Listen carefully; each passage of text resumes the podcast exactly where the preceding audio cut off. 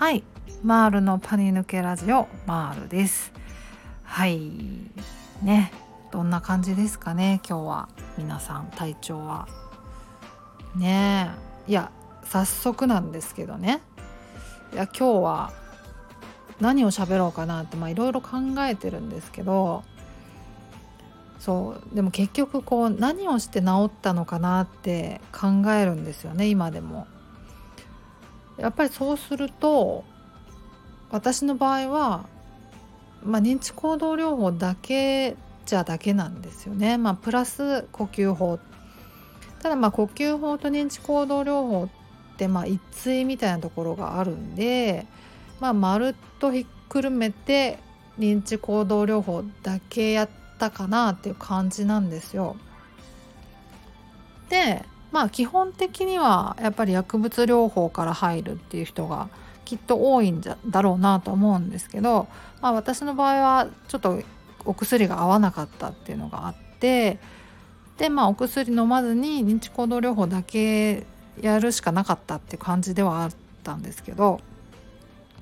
ただまああの基本の治療法としてやっぱり普通に認知行動療法って推奨されてるのでまあお薬飲まれてる方ももちろんあの私みたいにあの合わないとかで飲まない方ももちろんその認知行動療法はいずれにしろまあやった方がいいんだろうなと思ってるんですよ。まあやった方がいいというよりはおそらくやらないと治らないんだろうなって思ってるんですね。でまあ、ただ認知行動療法って名前だけ聞いたらちょっと小難しそうですけど、まあ、実際やることはすごいシンプルで、まあ、あの自分がこう苦手なシチュエーションあの不安に感じたりとか恐怖を感じたりするようなシチュエーションを、まあ、避けずにあの何度も何度もまあ対峙してでまああの不安に感じる必要ないんだっていうあの何も起こらないんだ大丈夫なんだっていうのを何度も何度も体験することであのそのうちにこう不安に感じることがなくなってくるっていうようなそういうまあプロセスをたどる感じなんですけどなのでまあやることはシンプルなんですよね。うん、そう逆にだからシンプルすぎて本当にこれで治んのかいみたいななんかこうどうにもなんか頼りないところがもしかしたらあるのかもしれなくてそれでなかなかこう身が入らないっていう人ももしかしたらもしかしたらたくさんいるかもしれないですよね。うん、案外なんか認知行動療法をちゃんとやってますみたいな話をあんまり聞いたことがなくて、うん、だからああのあまりにもシンプルすぎて本当にこれで治んのかいみたいなそういうこうどうにも信用しきれない感じがあるんですかねきっと。うん、でも治るんですよねこれが実は。うん、あの本当に丁寧にちゃんとやっていけば。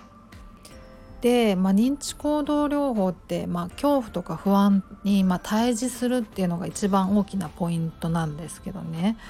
その恐怖とか不安に対峙するっていうのはまあ、その恐怖から不安恐怖とか不安から気をそらさないっていうことでもあってでまあ気をそらすって案外なんかいろんなタイミングでいろんな形でやってしまいがちだったりするんですよね。まあ、例えばなんか出かける時にこう何かこう気を紛らわせられるような持ち物を持っていくとかなんかそれは人それぞれいろいろあるんだと思うんですけど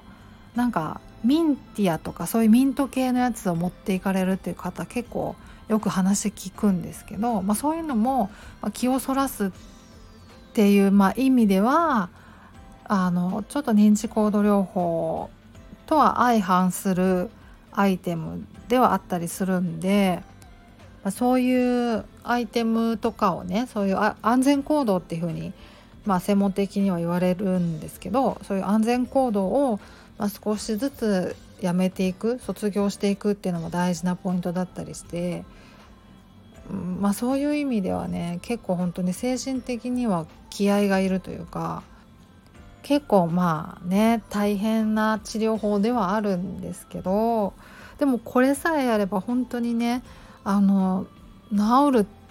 医学的にも言われてることなので治るというかかなり回復率は高い高くなるって言われてるんですよね。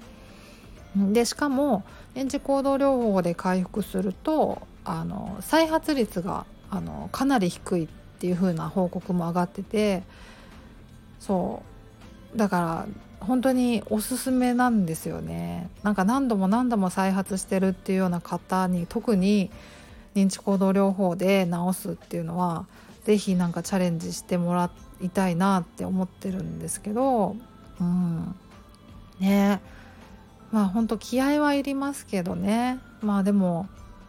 まあ治ったらねまた楽しくいろいろいろんなことができるようになるわけなんでここは一つこう踏ん張ってというかやっていただきたいなっていう感じなんですよね。うん。私も本当に認知行動療法をまあやりましたけど案外でもあの本当にちょっとずつ良くなっていく感覚があるのであの最初は一番最初は本当に大変なんですけどあの徐々にあのいろいろ不安も薄くなってくるしあのやりやすくはなってくるのであのやっていくうちにどんどんどんどん本当になんかスムーズにできるようになってくるというか、うん、なんか本当に徐々に治っていく感覚はあるんで、まあ、最初は本当に最初の一歩はちょっと大変ですけどね、うん、でもすごいおすすめですね。うんうん、そうだからこの認知行動療法をいかにあのモチベーションを上げてやれるかっていうのがなんか一つのやっぱポイントなのかなっていう。でまあどうやったらモチベーション上がるかって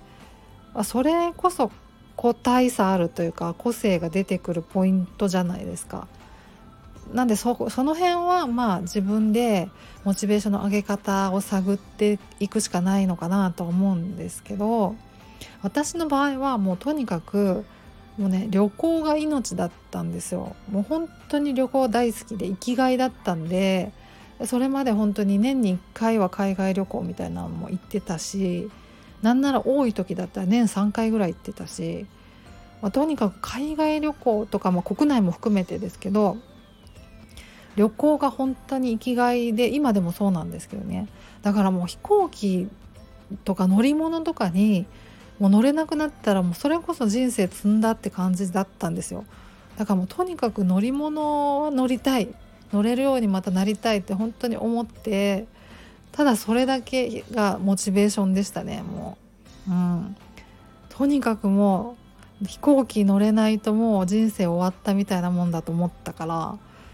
だからそれこそ本当それだけのために頑張ったっていう感じですねもう。うん、だからそういうなんか人それぞれなんかモチベーションのねなんか保ち方とかあの落としどころみたいなのは、まあ、人それぞれだと思うんで、まあ、その辺は探りつつっていう感じで、まあ、是非ね認知行動療法に腰を据えてあのやっていただきたいなみたいなやってってみてはどうでしょうかっていう感じで思ってるんですけどうんねえモチベーションね保つのは大変ですよね。うん、だからその辺のなんか保ち方みたいなのがねなんか見つかるといいですよねきっとねっていう感じですかね。うん、ま、そんな感じです。また今後ねあのどんな風な認知行動療法やってったのかみたいな話も具体的にあの喋っていきたいなと思ってます。はいというわけではいまたじゃあ次回お会いしましょう。ではでは。